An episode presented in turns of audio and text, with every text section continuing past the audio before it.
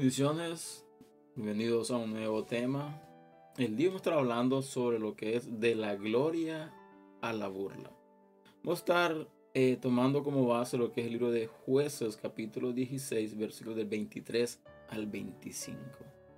El domingo pasado hablaba sobre lo que era la nacidos con propósito. Y hablamos de la vida de, de Sansón, que Sansón había sido eh, dado a luz con propósito de ser juez de libertar al pueblo de Israel de la mano de lo que eran los, filisteos. Así que hoy vamos a ver algo, con el complemento, podemos decir así, de lo que es el tema del domingo pasado. Así que, somos la palabra, dice así, dice, entonces los príncipes de los filisteos se juntaron para ofrecer sacrificios a Dagón, su Dios, y para alegrarse y dijeron, nuestro Dios entregó en nuestras manos a Sansón, nuestro enemigo. El 24 dice, y viéndolo el pueblo alabaron a su Dios, diciendo, nuestro Dios entregó en nuestras manos a, nuestro enemigo y al destruir destruidor de nuestra tierra, el cual había dado muerte a muchos de nosotros. Ok, vamos a parar ahí. Recordemos de que Sansón era muy dado a lo que era las mujeres. Él tuvo relaciones con muchas mujeres. Em, pero hubo una mujer en específico, en este caso Dalila, fue la que había sido escogida por los filisteos para que les consiguiese el secreto de la fuerza de Sansón. Sabemos de que Sansón tenía una fuerza extraordinaria, lo cual había vencido a muchos filisteos en muchas batallas que estos habían tenido. Entonces, el enemigo número uno de los filisteos era Sansón. ¿Por qué? Por su fuerza. ¿Por qué? Porque no había nada que lo pudiera hacer ceder para poder atraparlo o encarcelarlo.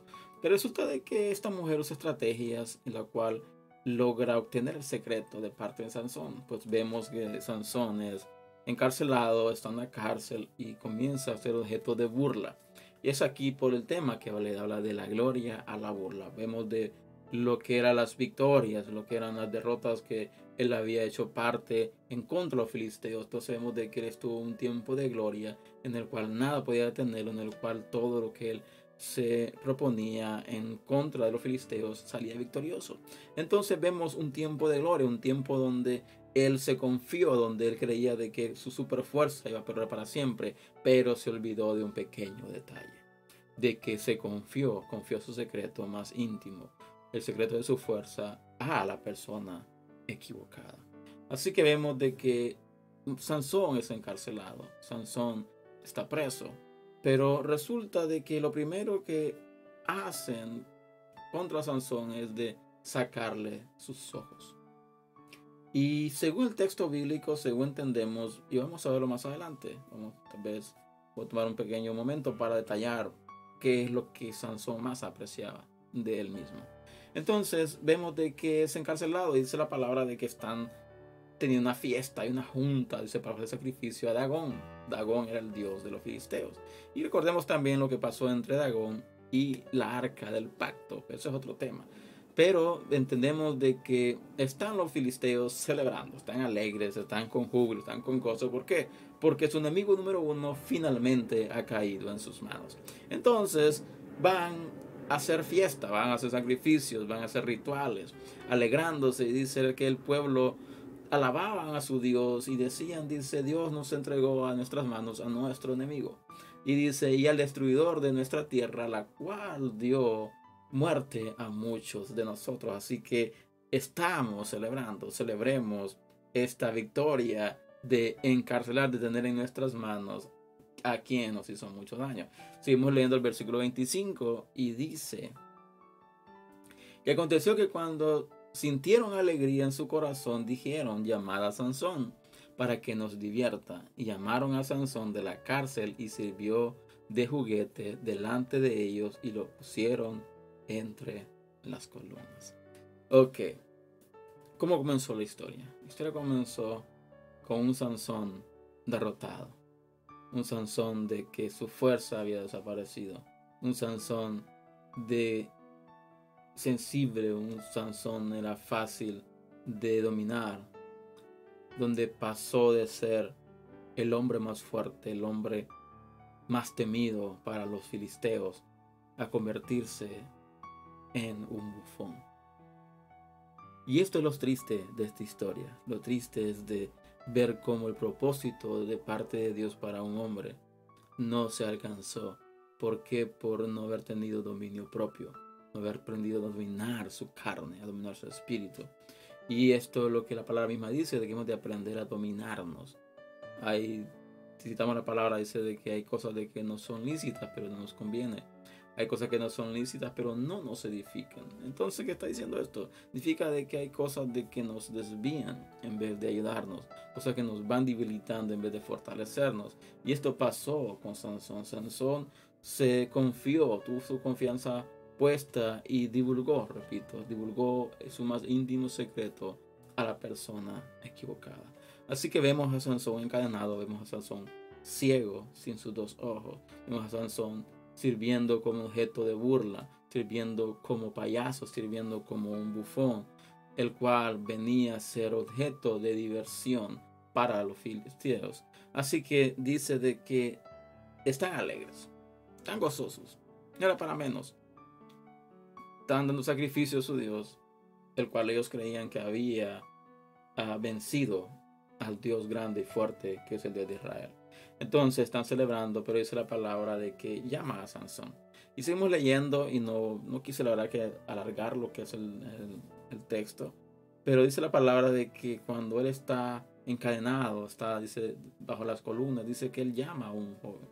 Y le dice de que le ponga sus manos cerca de las columnas. Y una de las oraciones que Sansón hace es orar a Dios y dice, Dios, dame una vez más las fuerzas para vengar mis ojos. Y eso era lo que era más preciado para Sansón, sus ojos. Sus ojos es lo que era más preciado. ¿Y que fue lo que los filisteos le sacaron? Sus ojos. Sus ojos era lo que más admiraba, lo que más apreciaba Sansón de sí mismo. No era ni su fuerza, no era ni que era el juez, no era ni que era el, hombre que tenía el Espíritu de Dios en él, lo que más admiraba de él mismo eran sus ojos. Y hay momentos donde lo que tú más aprecias, lo que tú más amas, es arrebatado. Donde te das a entender y das a conocer y comienzas a entrar en una realidad de que hay cosas de que son más preciosas que lo que a nosotros creímos que era preciosa. Así que miramos a Sansón, el fuerte, el poderoso, el que había matado a miles con una quijada de un burro el que había sacado puertas enteras de pórticos, el que nada lo podría detener, el que le amarraban cuerdas nuevas y eran rotas como hilos. Lo vemos pasar de la gloria a la tristeza, de la gloria del reconocimiento, de la admiración del pueblo, a la burla, a ser objeto de burla por sus enemigos. Así que debemos de entender que hay momentos en los cuales menospreciamos el llamado de parte de Dios para nosotros. Hay momentos de menospreciamos lo que Dios ha puesto en nuestras manos. ¿Y qué hacemos? Comenzamos a menospreciarlo comenzamos a descuidarlo. Momento donde comenzamos y entramos a un punto donde pasamos de la gloria, de la alegría, al llanto y la burla. Comenzamos a anhelar, donde le pedimos a Dios, Dios, ayúdame una vez más. Dios, ayúdame de nuevo. Ayúdame a poder levantarme de esta. En el caso de Sansón dice la palabra de que Dios le dio las fuerzas. Dice que él derribó las columnas. Dice de que ese día murió Sansón. Pero juntamente con él, dice Sansón, mató mayor cantidad de filisteos de lo que había matado en todos sus años de guerra contra ellos. Entonces, ¿cuál es el punto de todo esto? De que debemos de cuidar. Cuidemos lo que Dios nos ha dado. Cuidemos el ministerio, cuidemos los dones, cuidemos los talentos, cuidemos todo aquello que Dios nos ha dado para su obra. Porque al final Dios nos va a llamar a cuenta de qué hemos hecho con lo que Él entregó en nuestras manos. Por consiguiente, debemos de cuidar lo que Dios nos ha dado. Debemos de querer ir por más. Debemos de anhelar de que lo que Dios ha dado a nuestra vida se multiplique a ciento por uno, de que pase a otro nivel, para que podamos ser usados por Dios de la manera que Él quiere que nosotros seamos utilizados. Así que este es el tema del día de hoy. Espero en el Señor que sea de bendición. Te invito a que lo compartas, así lo ha sido, y les veo el próximo fin de semana con un tema nuevo. Así que les bendiga, te desguardo y nos vemos hasta la próxima.